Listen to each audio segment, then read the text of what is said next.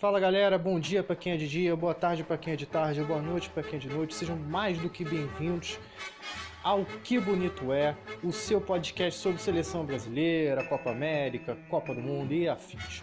É o nosso segundo Drops do Que Bonito, Drops Que Bonito. Cinco minutinhos para falar de assuntos aleatórios, não vai passar disso, eu prometo, tá bom? Vai ser bem resumido e se não for, vocês vão lá e reclamam comigo, tá bom?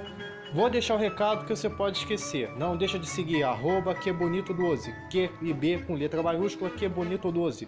É o nosso Twitter. Precisou uma sugestão? Quer mandar um pix pra gente para ajudar aqui o programa? Porque sem internet não tem podcast. Que bonito é podcast, tudo junto. Que bonito é podcast, tudo junto, minúsculo. Arroba gmail.com. Tá bom? Tô fazendo igual o Bolsonaro, pelo amor de Deus. Não vai meter aí, tá bom? Fiquem tranquilos. Vamos lá. Eu tava vendo agora, a gente fez uma pesquisa aqui, uma maluquice que saiu, primeiro na ESPN, né, pelo, esqueci o nome do repórter agora, e depois no canal Futirinhas, tá, do Edu e do Pepe, seguem eles lá, eu vou também deixar o link se vocês quiserem lá no Twitter, sobre o vídeo que eles falaram, que havia uma possibilidade de Xavi Hernandes, sim, Xavi Hernandes, da seleção espanhola, que agora é técnico do Al-Sadd, de ser uma espécie de auxiliar técnico. Primeiro cogitou-se que ele seria o técnico da seleção brasileira na era pós-Tite. E depois veio com essa questão de auxiliar técnico. Primeiramente, todo mundo achou aquilo um absurdo. Como assim o Chave do nada ser técnico da seleção? Depois, em nota oficial, todo mundo achou que era um blefe, né? Uma fake news talvez, uma forma de brincar, no primeiro de abril, mas não era. A própria CBF confirmou que havia uma intenção de trazer o Xavi Hernandes para ser uma espécie de auxiliar técnico do Tite, para talvez no futuro colocá-lo à frente da seleção. Porque há um intuito de se trocar é, o ciclo do Tite após a Copa de 2022, independente do resultado.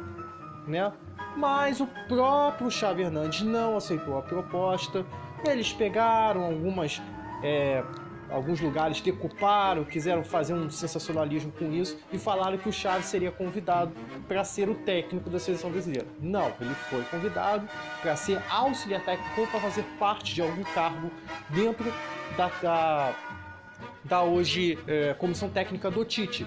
Mas ele não aceitou, ele preferiu renovar com o Al-Sadd e continuar lá na Arábia, indo muito bem no clube que ele estava, acho que é Qatar, se não me engano, o Al-Sadd é do Qatar se não me engano, fez uma, um, um, bom campeonato mundial de clubes, se não me engano, agora em 2019.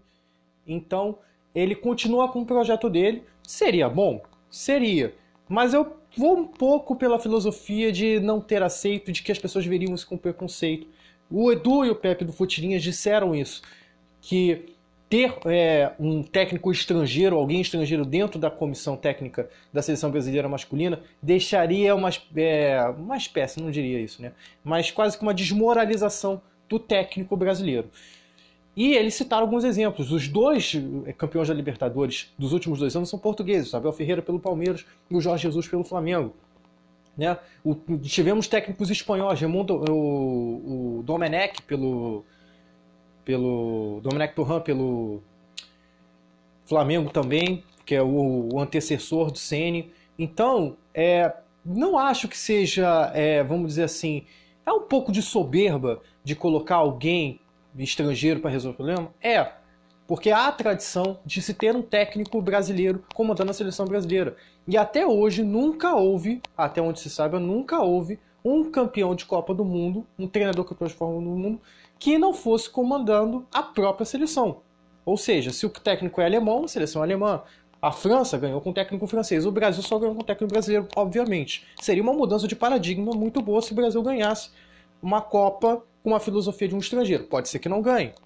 Mas eu acho que ter, eu acho assim, minha opinião, eu acho que seria uma boa abertura. O Xavi é um cara que entende muito de bola. O Guardiola falava isso várias vezes, era tipo um, uma espécie de segundo técnico dentro do campo. Ele tem uma noção muito boa de futebol, além de ter jogado muita bola, e seria uma oportunidade sim de quebrar esse paradigma, até porque, vamos ser sinceros, aqui dentro do Brasil a gente ainda não tem um, um técnico realmente que tenha aparecido para o futebol com ideias a nível de seleção. Nós temos alguns ali que fazem bons trabalhos, o Renato Gaúcho, o Fernando Diniz, o próprio Rogério Senna tem feito um trabalho razoável, embora a galera não esteja gostando.